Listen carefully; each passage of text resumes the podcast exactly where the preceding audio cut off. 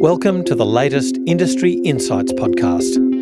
Industry Insights is a reservoir of articles, interviews, and other content relating to business, entrepreneurialism, leadership, charity, career pathways, and networking.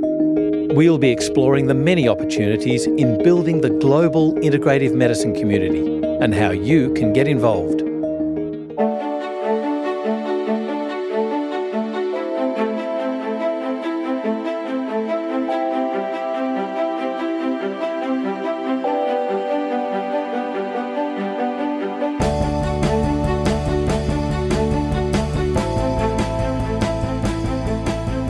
Is FX Medicine. I'm Andrew Whitfield Cook.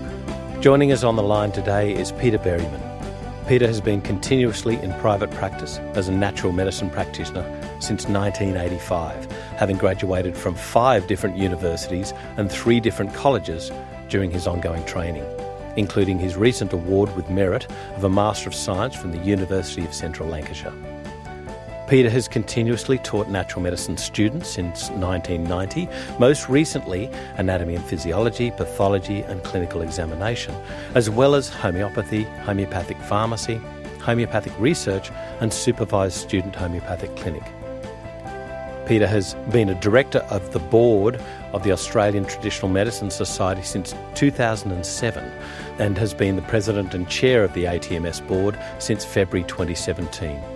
So today we're going to discuss a different offering to the highly charged registration debate in Australia, and that is co-regulation. Welcome to FX Medicine, Peter. How are you? Excellent today. Thank you, Andrew. Now, Peter, you've done a lot in your career. I'd like to investigate that a little bit. Tell us a little bit more about your history. I made a life changing decision when I was the ripe old age of 14 years. Really? When one of my colleagues at school had a serious illness that affected her for 12 months. Took a year off school, and no orthodox conventional medical doctor could help her at the time. She had glandular fever, mononucleosis, affected by the Epstein Barr virus. And I made a life decision at 14 that I wanted to be the type of person who could help people who were not being helped by conventional medicine of the day. Wow. And everything I've ever done since I started university at 16 has always been to that purpose. So all of my studies have all been towards being able to help those who've not been helped by anyone else. So tell me why was it that why to why go down that homeopathic naturopathic field? What was it that drew you towards that? Were your parents of that mind or um, I was of some fortune, you might say, to be the youngest of four children, and older siblings were in conventional medicine. Yeah. And they were able to tell me about its limitations, and that its limitations were much higher than might have been publicly aware of. They mm. were able to tell me in private and encouraged me to find a better way. Right. And so at that era, uh, we're talking about the 70s and 80s, um, there wasn't much awareness of natural medicine. And uh, uh, I, through, through a number of evolutionary steps, I found my way towards science, um, natural therapies. I, I, was very fortunate to do um, uh, a naturopathic undergraduate course, which is, is great because it's an eclectic base. In, in those days, it was four major modalities and a good number of minors. So, having been exposed to nutrition and herbal medicine and massage and homeopathy, I was then able to make a personal decision about which one of those I wanted to master um, rather than be a, a, jack of all trades. Yeah. I decided to commit myself to what, what I, in my opinion, was the pick of the bunch, the hardest one to do, and the one that had the least limitations and the greatest benefits. Um, I had the opportunity in my training to, to go to student clinic and do my very best at all of those modalities. And it was obvious to me which one had the best outcome, which one had the least limitations, and which was relevant, therefore, to my life decision about wanting to be able to help those who were not helped by others. So that's been my niche for the last 30 odd years is the most difficult clients. And I feel that's what um, natural therapies in Australia is, is about because there is a, a, wonderful marketplace of choice out there for the Australian public.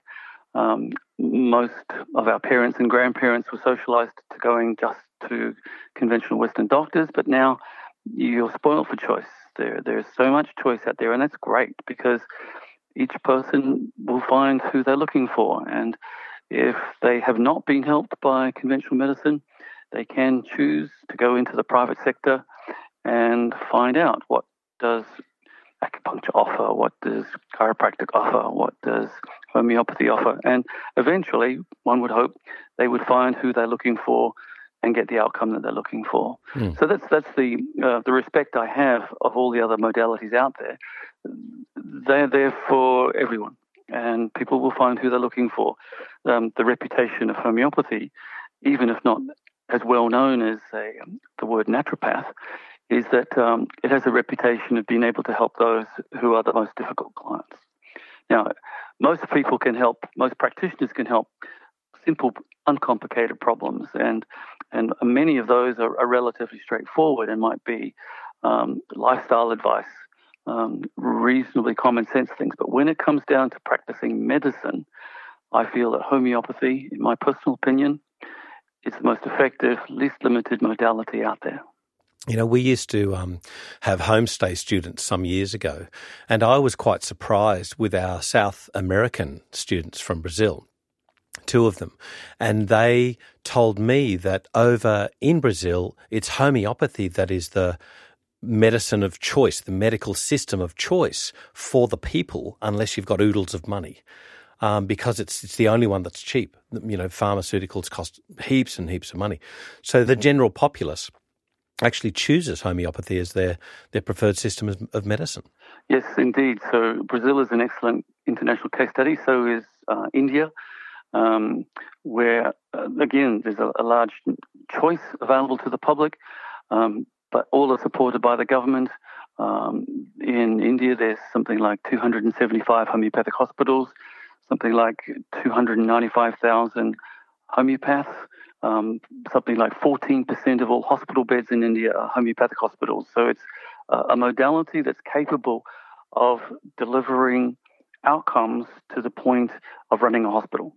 So we see that in, in, in South America as well. But I guess the, the dilemma with Brazil is its um, language isolation, speaking Portuguese. Yeah. Um, not such a common international language these days. So uh, that's possibly why we don't know so much about the fabulous things going on in Brazil. Mm, I, I, was quite surprised about Louisa's, particularly Louisa's um, experience and, and what she told me about how their family took care of themselves. Indeed. And, and something similar to that is what's going on in Cuba. Um, whatever your thoughts are about Cuba, it has arguably the best public health care system in the world. Um, and homeopathy is a significant choice amongst the modalities of intervention that the Cuban doctors use. Peter, I want to get back onto this um, registration issue. So, but first, I think we need to investigate and learn a little bit more about you with your experience with the Australian Traditional Medicine Society. Tell us about the history of the ATMS. Indeed, you know, like I remember I've spoken to Dennis Stewart about years ago. You know, the sort of pre-registration debate back in the what was it, late sixties, early seventies. But how was the ATMS set up? And you know, what was the dream of registration, if you like, back then, and how's it changed? How's it evolved? ATMS was set up by um, the grand old dame of Australian herbal medicine, a lady most people know called Dorothy Hall. And she set it up as a reaction to another professional association that set up shortly prior, who had um, standards of entry um, relatively limiting. There were a significant number of practitioners who could not join this other association and were left over. So Dorothy collected all of these people and formed ATMS. So it's in gotcha. a sense been the underdog. And it's now Australia's largest multimodality natural medicine association. It has well over 10,000 accredited members practicing. We have 24 registered modalities that we look after. So we're big. We're bigger than all of the competition. We have, you know, I think it's something like 65% of the industry are our members. Part of that, though, would be obviously because you embrace more modalities than some of the others. Like, for instance, one is a herbal registration. Yes. So, so there, there are single modality associations out there, like uh, you know, look after just Western herbal medicine or look after just acupuncture or look after just homeopathy. And uh, by definition, their numbers would be limited because the total number of practitioners just doing that modality would be um, relatively smaller than an eclectic association. So the value of the eclecticism in ATMS is when it comes to numbers, when numbers count. And when they count is politically and financially. So, for example, ATMS has excellent financial assets, um, the envy of most other associations. Um, we have excellent lobbying powers when it comes to uh, recent trips to Canberra, for example, um, getting appointments to see ministers and ombudsmen and senators and so forth. They will listen to us because they say, well, who do you represent? And if we say we represent, you know, 10,000 plus members, they go, oh, okay, so you've got a few votes behind you. Yes, we'll have an appointment with you. So this is the, the way that the political halls work. yes, yes. If we've got the, the money to fund our strategic plan, and if we have the staff to be able to do it, if we have the CEO and the company secretary and a board structure, and we can afford to do all those things, we can make a difference. And we are. We're very proud of our achievements, and we've been doing this for 32 years now. And and how has that dream of registration, or as you put it, the co-regulation, how has that changed and evolved over the years? Well, there's, there's been some flip flops, um, and if registration, statutory registration, was seriously contemplated by parliamentarians, government, we would entertain it. But our position is that um, it's neither justified nor achievable in the current environment. Now, if the current environment changed, we are adaptable. We are, you know, um, uh, adjustable. We, we're not absolutely stuck in a rut, but this is our position for the moment, and it serves us well and that is that we support the current status quo, where as a professional association we have a code of conduct, we have a complaints mechanism, um, we have the capacity within our constitution to expel members, so we could look after our own. There's also currently, almost in all states and territories of Australia, uh, negative licensing. So even without statutory registration, there, there is a, a relatively informal scene of co-regulation, co-registration happening in Australia at the moment. Now, it's not being formalised, but the status quo is effectively a co-registration situation. The spectre, if you like, of registration co-regulation has raised its head in the last couple of years because of an unlicensed, as far as as far as I'm aware, um, person posing as a naturopath uh, at least that's how the media purported her to be. They also purported her to be a midwife, but she doesn't appear on AHPRA under the nurses and midwives uh, list. But um, her conduct basically sent a child into hospital. What is the state of play with regards to a bona fide practitioner being registered with an association and therefore, I guess, the safety of the community with that? What are the issues surrounding this? Well, that's why I mentioned we, we have our own internal policies and procedures. We have our own code of conduct. That's a living document. We've just updated ours recently to make it in tune with what's going on in all the Australian states and territories. We have a complaints committee, uh, so we can action complaints that come from um, members, mm. practitioners, um, the public, uh, manufacturers, and so forth. Um, and we can take some action upon that. Uh, we recommend remedial action, for example, uh, if they need to attend some educational institution and learn about record keeping, for example, or if they've had a problem with not having adequate records, or if it, you know, so so we, we, we have some internal resources to cope with our own. Yeah. Um, and and um, we, we can suspend and expel members as well. Um, but with negative licensing from um, the states and territories, they can actually prohibit um, a practitioner from practicing for a finite or an indefinite period as well. So the, that situation is probably pretty good as far as what we can do internally and what um, governments can do state and federally externally as well. So, so the, the, the, most problematic people can actually be stopped from practicing and stopped from practicing if they would choose to move around Australia as well. Right. Okay. So, if the practitioner was uh, a member of another registration, obviously the the complainant would have to find out who they're registered with and and uh, um, complain to the appropriate regist- um, association. That's right. So we have on our website, publicly available, um, uh, find the practitioner. So if they know the name of the person, they can make a, a legitimate um, fill in a form, make a complaint, and due process will take care of itself. And they'll be informed all the way through of what the process is in natural justice. Gotcha. So, so we're fairly happy that we do what we can for our own. Now, we you're alluding to, in a sense, protection of title. We we don't have license to protect those titles, all the 24 titles that we look after the modalities. So we can't stop someone calling themselves a naturopath, not being registered, not being a member of an association, and doing um, unpleasant things. So we can't stop that. But if a complaint is made, um, then the negative licensing by government can take care of that if we can't take care of because they're not ours.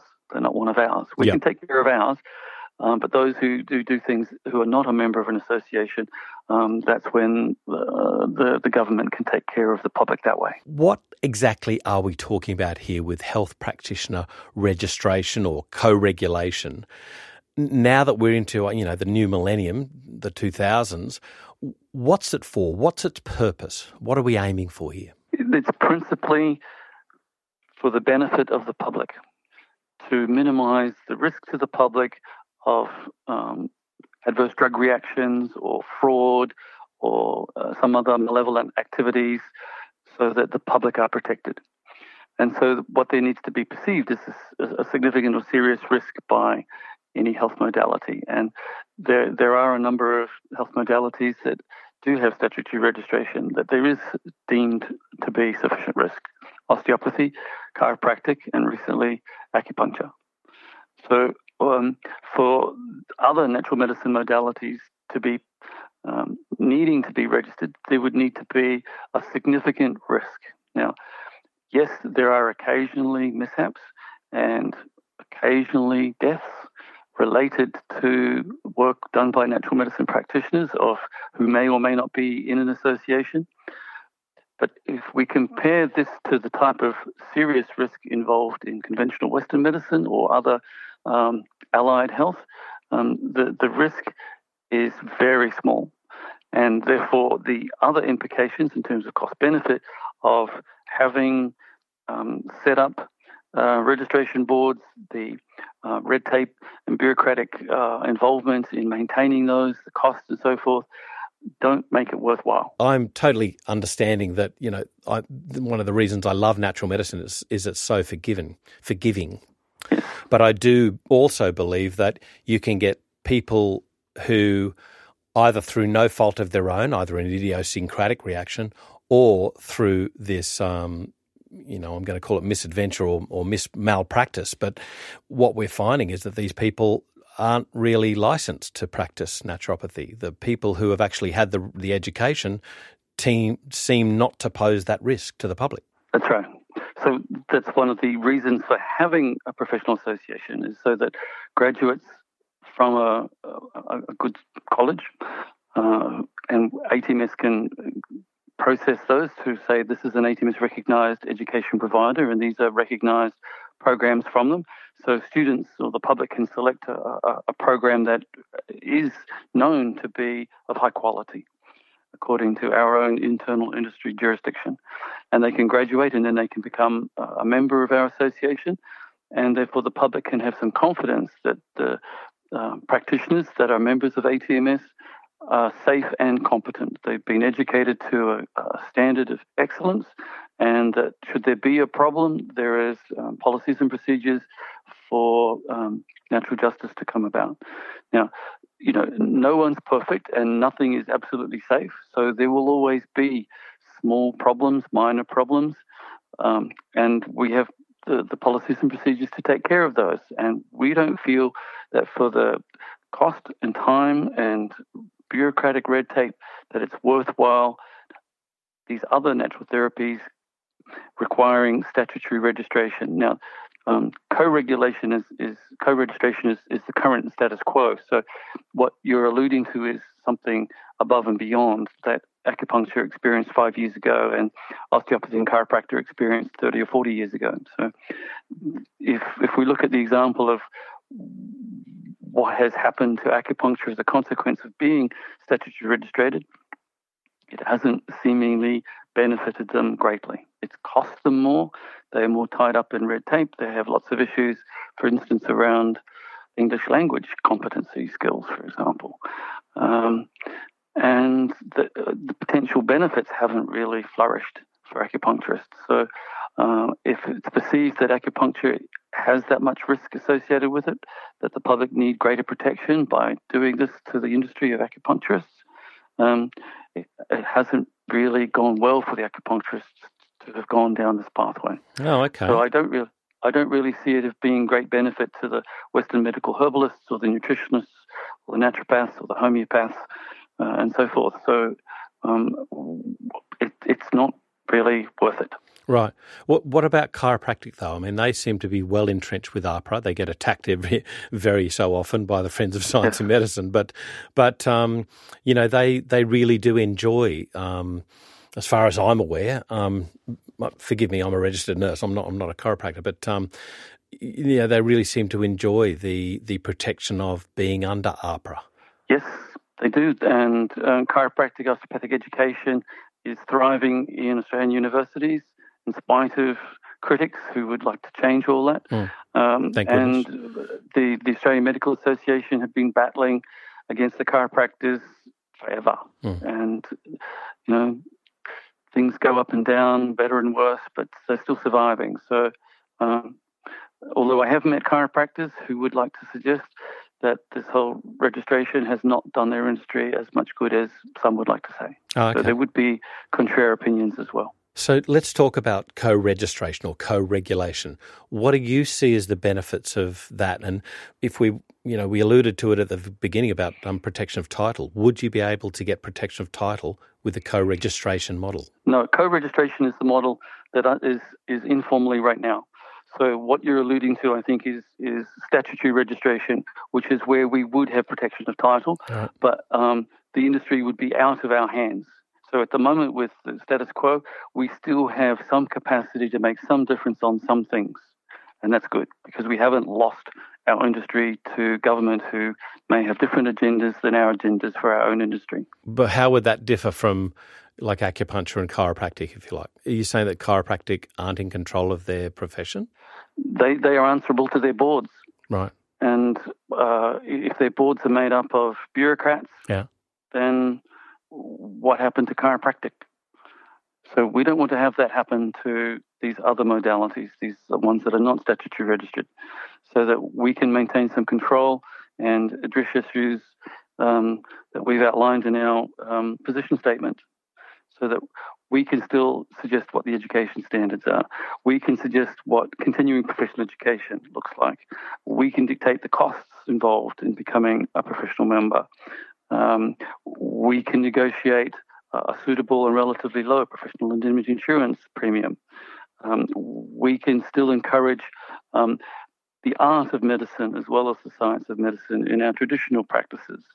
Um, we can advocate on our own behalf rather than having to be um, under the total control of government agencies. Um, we can promote ourselves in the way we like to and take the industry in the direction that we want to rather than be dictated to by bureaucrats. Right. We feel that, that we would rather be able to participate in our industry and in a co-regulatory way because we're able to do that within the scope that we have as an association and then government bureaucrats outside that through their negative licensing do what they can to to those who don't belong to an association and do mischief. What about the issue of scope of practice? Like, um, you know, I've said it before, and I don't know whether I'm right. I've just said it. um, I, th- this is my ponderings: is that a herbalist knows that they're a herbalist, a nutritionist knows that they're a nutritionist, and there are boundaries around that. Um, naturopath seems to be well. I do this sort of naturopathy, and whereas an, they can go and shake hands with a naturopath who practices two doors down and they'll do a, a naturopathy but with a completely set, different set of skills um, or choices. Um, so, is that part of the issue of this um, of scope of practice range not, and indeed registration? So much. No, it's just an unfortunate consequence that Australia took this term naturopath from North American natural medicine practitioners. Right. In Europe, um, the word naturopath is not so well known. Um, I mean, you might know in German they use the term Heilpraktiker. But um, what you were saying in comparison to the word naturopath, these other modalities are quite specific. When you say Western herbal medicine, we know somewhat precisely what you do. When you say nutrition, we know somewhat precisely what you do, and homeopath, etc., etc. So these are singular modalities, whereas the term naturopath of all the terms that we could come up with, is an eclectic term. It doesn't precisely say what you do. Yeah. So when I trained as a as a naturopath in the 80s, there were four major modalities and about 10 minor modalities under the umbrella. Um, so and, and I, as I said in my early introduction, I was grateful for that because it gave me an early introduction to so many so that I could choose which ones did I prefer and want to go on to, to, to, to excel and master in. Uh, and, and I still see that as a benefit, and I, and I still welcome that, that, eclectic base for being a naturopath. But when you're talking about scope of practice, uh, it is a bit of a problem. Mm. So, um, so you know, currently in, in, some of the education institutions here in Australia, a naturopath could be more specifically a nutritionist and a herbalist, a Western herbal medicine practitioner. Yeah, they tend to not have as a major modality anything else. Now they do some minors and this and that and the other thing, but those are their two major modalities. So uh, the term naturopath might need to be addressed. To me, it might be one of those terms like antioxidant. we, we, we might need to evolve it. No, but if we understand that, that a naturopath is an eclectic term, um, someone who is a naturopath might have to say, well, yes, I am a naturopath, but that's based on my, um, you know, majors in herbal medicine and nutrition. So if I'm, you know, in terms of being in a list or a table of practitioners, put me in the list of this and that, rather than having a, a list of naturopaths, because you could you could be uh, well the, the word naturopath I think came from a historical word called a hygienist yeah. And hygienism was the roots of naturopathy, and this was the idea of clean living. Yeah. You know, having fresh air, mm-hmm. fresh food, um, those sorts of things, and and that got divided up into all these different modalities today. So, um, so yes, there's there's infinite number of modalities. So if people have skills and training in specific one or two or ten, um, I think that could we could solve some of these scope of practice and um, these naming issues. Not too bad. Not yes, too I'm just wondering whether it might be something akin to a GP has their scope of practice defined by medicine, orthodox medicine. But a GP can quite likely do dry needling because they might have done a certificate in that. Um, now, it's not acupuncture and it's not defined as acupuncture. It tends to be putting needles in somebody for, for that sort of relief, but it, um, you know, I guess tends to, from a GP perspective, be, dare I say the word, limited to more things like pain relief. Um, is that the sort? Is that where you're getting going with this? Is sort of like you know the sort of base um, core definition would be the nutritionist herbal medicine, and then you add on there are certain interests, if you like, that you practice? Well, again, back to this um, risk to the public. We want the public to have access to as many choices of medical care as they wish, and to to have safe and competent practitioners. So, if if uh, a member of the public went to see an ATMS member for some dry needling, um, we would want that that person to have excellence in that and be recognized as a competent, safe practitioner rather than someone who wasn't. Because we want their experience to be as well as can be given the givens, and um, it mostly happens. So perhaps the, the, the, the dilemma with the term naturopath is probably, probably more comparable to the term um, government employee. If you're a ah, public servant, well done.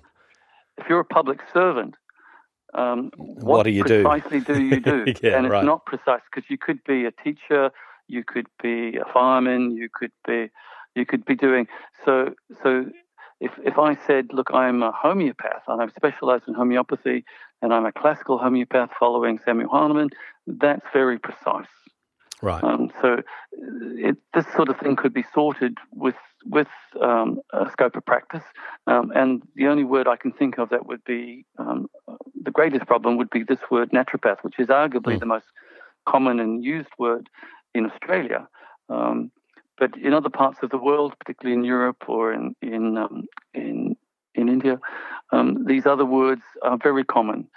we may not know them so well here, like Ayurveda and Unani uh, as as well as um, traditional Chinese medicine and homeopathy and Western medicine and so forth. So I think um, that the public would get used to that in time, uh, again through through these legislative pathways if necessary and these association pathways. Because you know, if you looked at the 24 modalities that ATMS looks after, you might recognise half of them, but half of them you'd say, what's Bowen therapy mm. and, and and what's Alexander technique yep. and and Buteyko, what's yeah. that? Yes, so you might say, geez, these are strange sounding names, but these are very specific modalities, and people in the know know precisely what they are. And for those who have benefited from them, they'd say, I, you know, I just love my, my therapist doing this for me. Mm. So we want there to be choice. We want all of these available, but we want them to be safe to the public so that the public are looked after. Peter, what about um, award wage and career path for naturopaths. This has been a bugbear for quite a while. Are there any plans in place, any hopes, dreams um, to be able to create an award wage that that people can, um, you know, be promised? Well, natural medicine functions pretty much in the private sector, and th- there aren't awards, as far as I know, to govern that. And the the naive hope has been a link to Medicare, but Medicare is not particularly affordable. The Australian government is struggling with its budget deficit, including the significant um, costs to the PBS and the over-the-counter drugs, and the other uh, related health industries like uh, optometry and dental, which are ancillary along with natural therapies and the private health insurance coverage there. So, with, with the cost of conventional medicine rising, um, any naive hope of natural medicine joining in on um, Medicare benefits is, is not likely. Uh, and we're having a current campaign addressing the government support for private health insurance rebates for natural medicine. They want to take the money that they're contributing out and put it into the budget deficit without truly considering the impact of what they're doing. Now that um, I don't they, understand. Well, it's it's it's a short-term quick fix to the budget deficit, but the economic rationalisation is relatively small. The the amount of money that would be saved is is in talking in tens of millions of dollars, not billions of dollars. And the the compromise to the 28,000 small business uh, enterprises that happen in natural medicine won't like that because that might make the difference between um, success and failure or opening or closing for a small business person to lose um, the income that that comes from for, um, say, particularly body workers, where they uh, seem to be quite reliant on um, the small rebates that they get from um, people who have private health insurance and get those rebates. So we're, we're campaigning on that at the moment. So um, we we aren't allowed to do price fixing. We aren't allowed to make strong recommendations by an association for what a cost of a consultation would be. So um, the the market dictates this. So um, the, the, the, an award wage um, is is not particularly realistic at the current industry. Um, there there have been surveys of the industry to see what sort of money is being made by practitioners. Uh, and it's very varied between, um, uh, say, a, a, middle-aged female who may have a family and a partner who's working, you know, school-friendly hours out of her front room, um, some days a week, while her partner is the major breadwinner, and she might be earning twenty or thirty thousand dollars a year, through to um, men who are single and have um, multiple um, practices earning, you know, six-figure incomes. So uh, there, there's quite a dichotomy in the industry between well, what is possible from a, a relatively, um, you know, moderate second income for a family through to uh, a significant income uh, as a major interest. So there's there's um, there's lots of opportunities to to work in natural medicine from the obvious one of, of being in a private practice.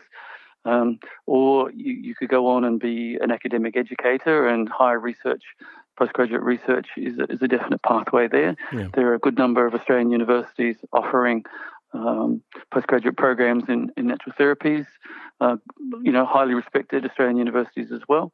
Um, there, there are opportunities in manufacturing and retail as, as well. So um, these are probably the, the most common uh, career pathways.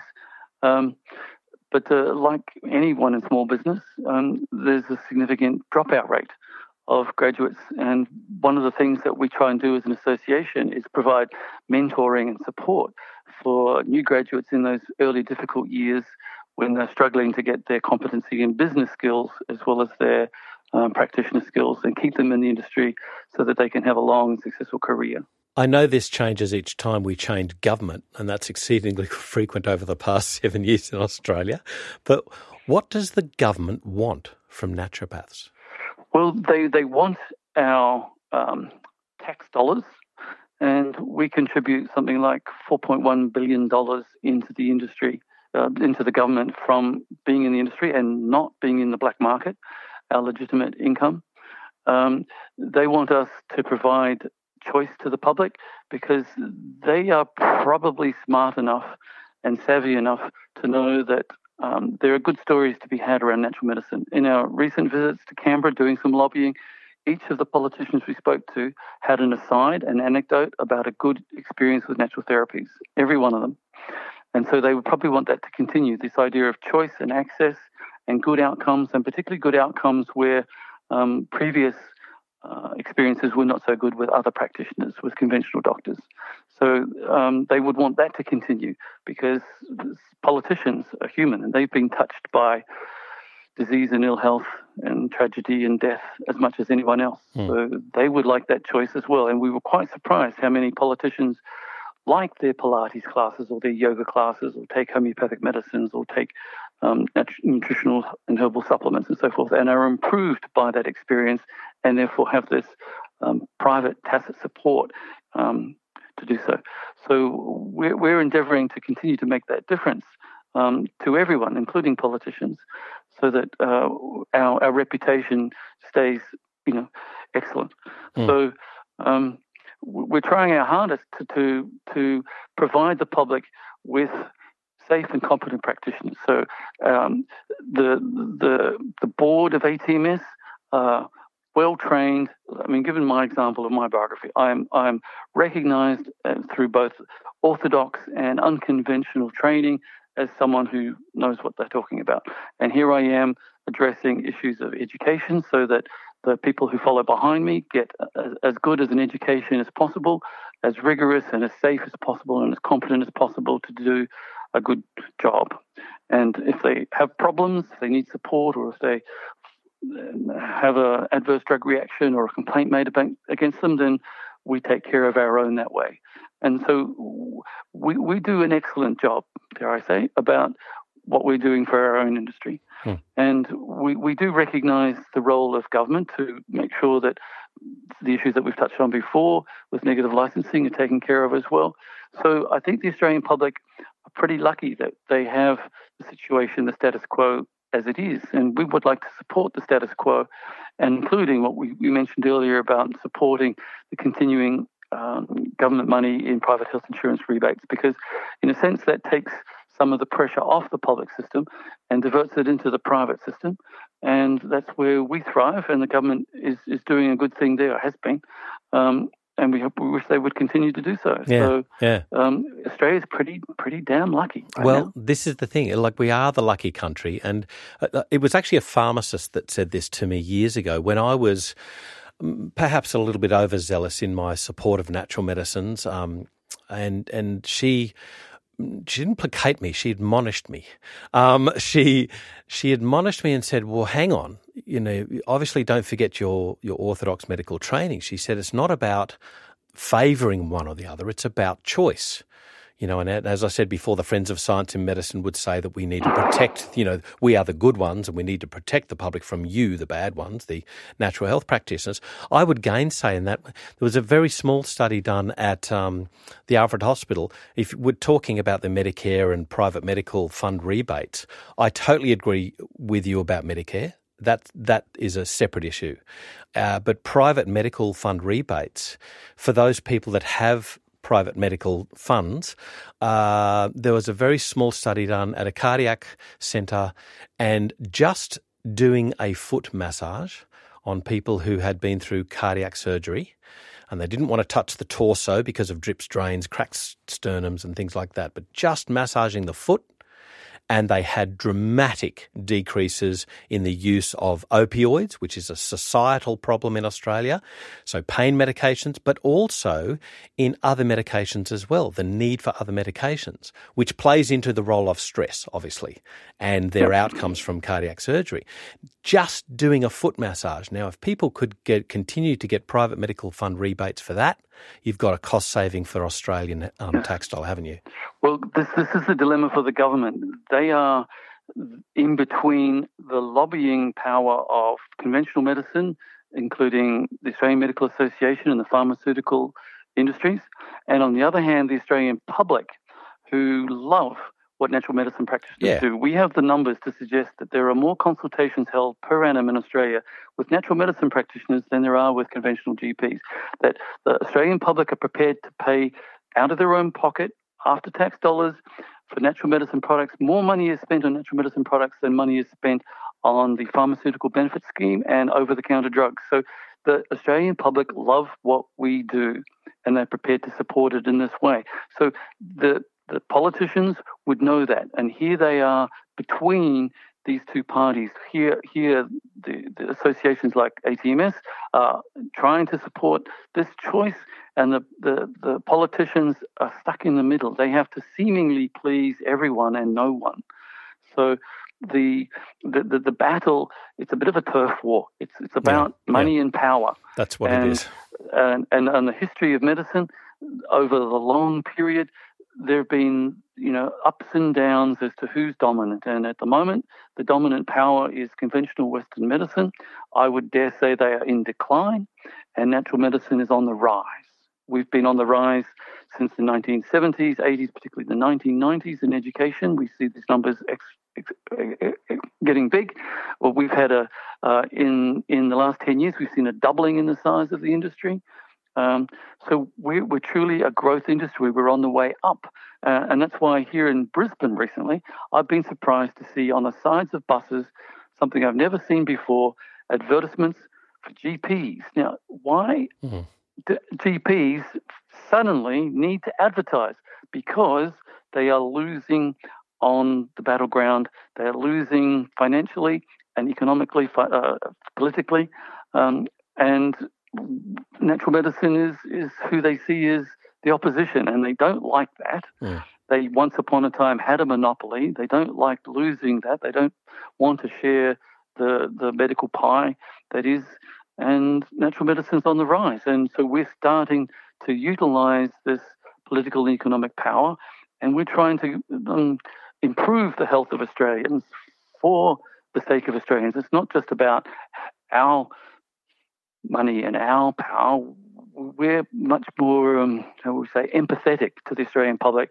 We want to see the Australians improve, and, and that's a global thing. We want to see yeah. the health of the world improve by the increased patronage to natural medicine.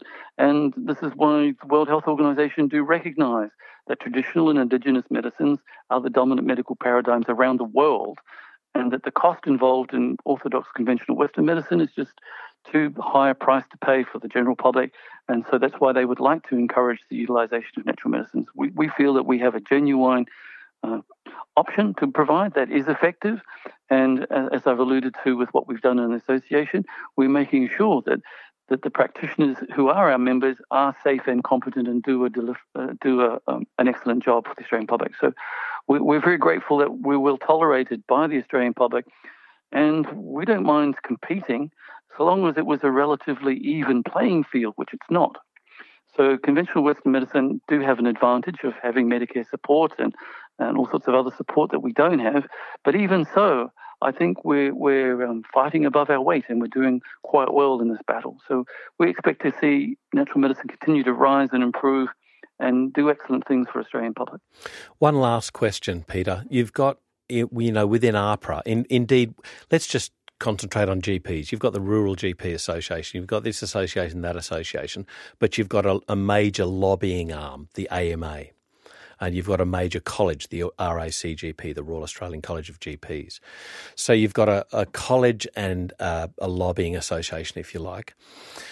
Where do you think Australia needs to go with regards to all of the associations getting together and having one lobbying group? Well, ATMS, is the largest, has attempted over the last 10 years to get cooperation amongst all of the private natural medicine associations, but unfortunately, it's been a 10 year failure. The only time that the, the, natural medicine associations do all come together is when there's a common external um, issue to be addressed, like right. we did around, say, GST, or um, now, for example, with um, the, the, the, rebates being pulled by governments. Yep. So where there's something relatively external, we do, but uh, it's it's again uh, unfortunate issues around dare I say, egos, that, that there's been this lack of um, uh, unity amongst the natural medicine associations. And if we did, oh my God, would we have some, what Marcus Blackmore called some political horsepower?